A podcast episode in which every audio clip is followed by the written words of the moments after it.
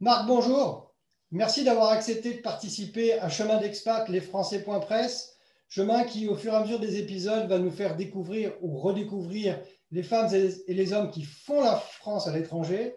Mais avant de parcourir avec toi ce chemin, Marc, comment vas-tu? Ben écoute, je vais bien. Merci beaucoup, Jérémy, d'inaugurer euh, Chemin d'expat avec moi. Euh, c'est euh, un honneur et un plaisir. Ben écoute, le plaisir est, vraiment partagé. Certains connaissent, d'autres un peu moins. Si tu veux bien, je vais te présenter en quelques mots. Tu es originaire de Perpignan. Tu grandis d'ailleurs pas loin des montagnes. C'est ce qui va te donner sans aucun doute la passion ou la naissance de l'envie de découvrir les randonnées et d'en pratiquer le plus souvent possible. Mais en parallèle à ce goût de l'aventure, la présence de ta famille est aussi importante. Et tu as souhaité partager avec nous une photo qu'on voit à l'écran. Là, tu peux me dire qui est sur cette photo? Euh, sur cette photo, il y a euh, mon grand-père et mon père. Euh, c'était en 1975.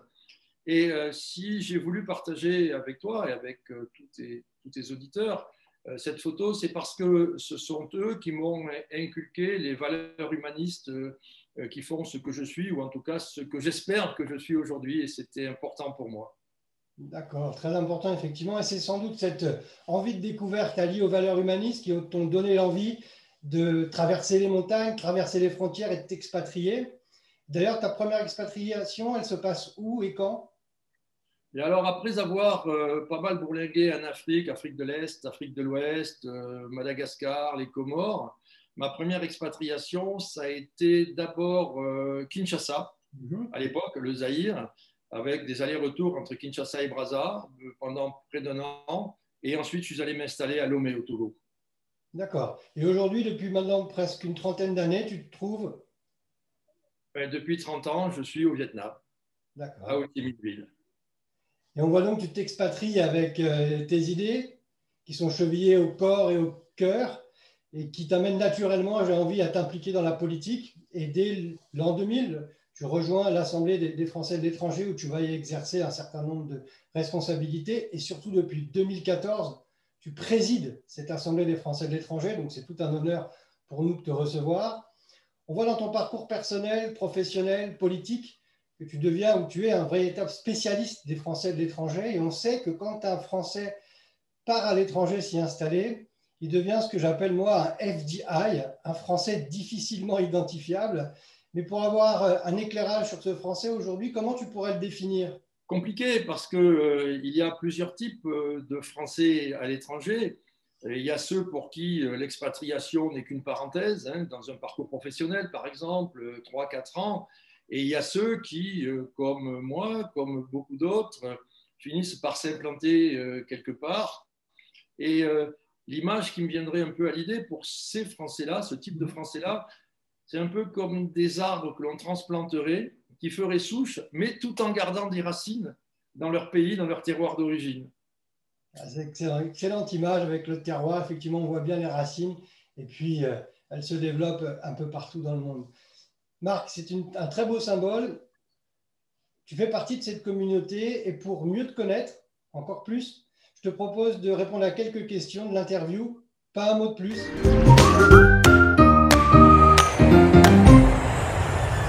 Pas un mot de plus, Marc, le principe est simple. Je te pose une question à laquelle tu peux répondre uniquement par un mot. Et justement, quel est le mot que tu prononces le plus souvent? Oui.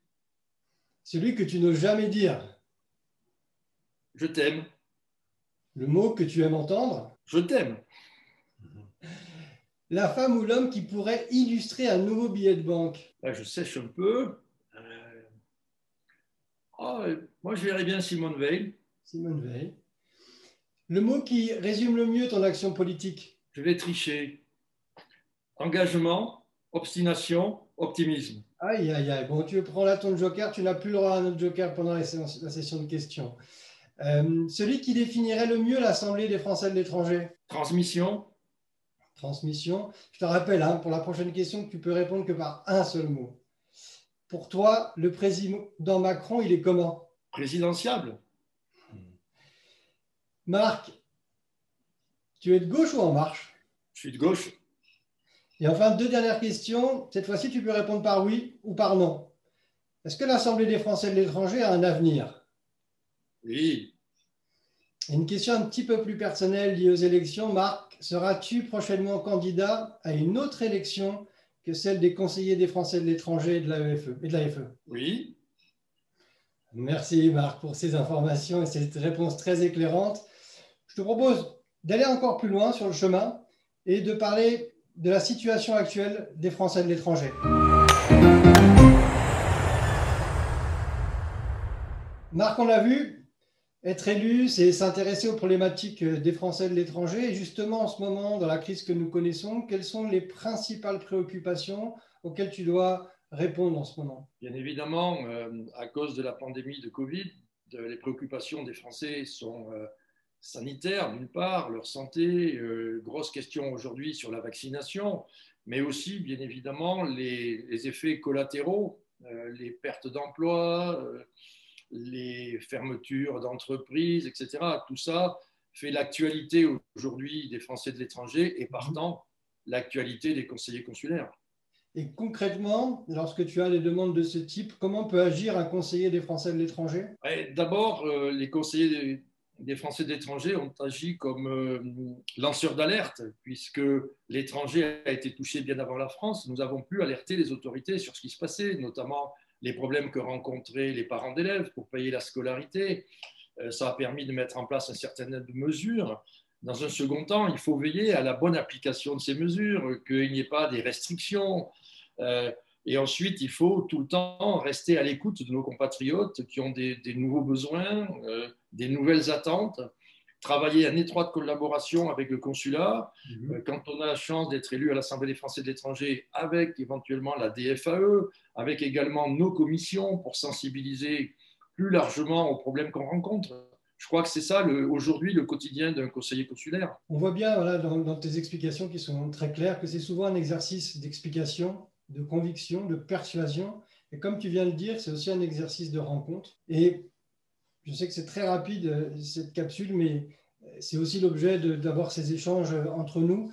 Dans le cadre d'une rencontre, je voudrais inviter une troisième personne à venir nous rejoindre pour que tu puisses aussi lui dire quelques mots. Est-ce que tu es d'accord avec ce principe? Tout à fait, allons-y. C'est ce qu'on appelle la rencontre inattendue. Alors, en préparant l'émission avec toi, tu m'as donné quelques noms de personnalités qui avaient marqué ton, ta propre histoire, ta propre vie. Et puis, j'ai voulu en retenir une. Alors, bien évidemment, c'est une, rencontre inattendue euh, virtuelle, puisque pour ne pas être avec nous aujourd'hui. Et cette personne qui a compté, qui compte pour toi, c'est François Mitterrand. Et si tu avais la possibilité aujourd'hui de lui dire quelques mots, qu'est-ce que tu aurais envie de partager avec lui? Alors, euh, Monsieur le Président, dans un livre qu'elle vous a consacré, votre épouse raconte que, alors qu'elle vous demandait pourquoi vous n'avez pas pu mener à bien toutes les réformes, vous lui avez répondu il est beaucoup plus difficile de convaincre son administration que ses adversaires politiques. Monsieur le Président, je crains qu'il en soit de même aujourd'hui. Est-ce que vous avez des remèdes pour nous? Merci, Marc. Euh, c'est une belle conclusion euh, de cette, première, euh, premier chemin d'expat. Est-ce qu'il y a des remèdes? Je suis sûr qu'il y a des remèdes dans ce formidable vivier que sont d'ailleurs les Français de l'étranger. Et pour terminer, d'ailleurs, j'aimerais lire ce que j'ai trouvé sur ton site. Hein, pour ceux que ça peut intéresser, Marc Villard, marc-villard.com. Et tu as cette définition sur les Français de l'étranger où tu dis je m'efforce de montrer aux responsables politiques, tout comme à nos concitoyens hexagonaux, que les Français à l'étranger, loin d'être une charge pour l'État, pour la France et ses contribuables, sont bel et bien une chance pour notre développement économique et je rajouterai aussi pour trouver des solutions et des remèdes face à l'administration. Un très, très, très grand merci, Marc, d'avoir participé à ce chemin d'expat qui en appelle d'autres. Et vraiment, ça a été un plaisir de pouvoir euh, échanger avec toi. J'espère te revoir prochainement sur Paris ou ailleurs. On attend tous euh, cette sorte de libération qui arrivera, j'en suis persuadé. Et en tout cas, gardons cette énergie aussi des Français de l'étranger pour transmettre à nos compatriotes qui sont dans l'Hexagone que la vie, c'est aussi l'aventure, c'est aussi l'exploration, et ce sont les racines qui nous retiennent fortement à nos pays, à notre pays. Merci Marc, à très bientôt pour un nouveau chemin d'expat, et en attendant, même de loin, on peut le faire. Je t'embrasse très fort. Merci à toi et merci de conserver, grâce à Chemin d'Expat, ce lien qui nous manque beaucoup aujourd'hui, puisque malheureusement, nous sommes les uns et les autres bloqués dans nos pays. Mais il faut garder l'espoir. Merci beaucoup. Et c'est toute l'ambition d'ailleurs des Français.presse qui, par l'actualité qu'elle peut donner sur les Français de l'étranger, continue à nous lier les uns aux autres. À très bientôt. À bientôt.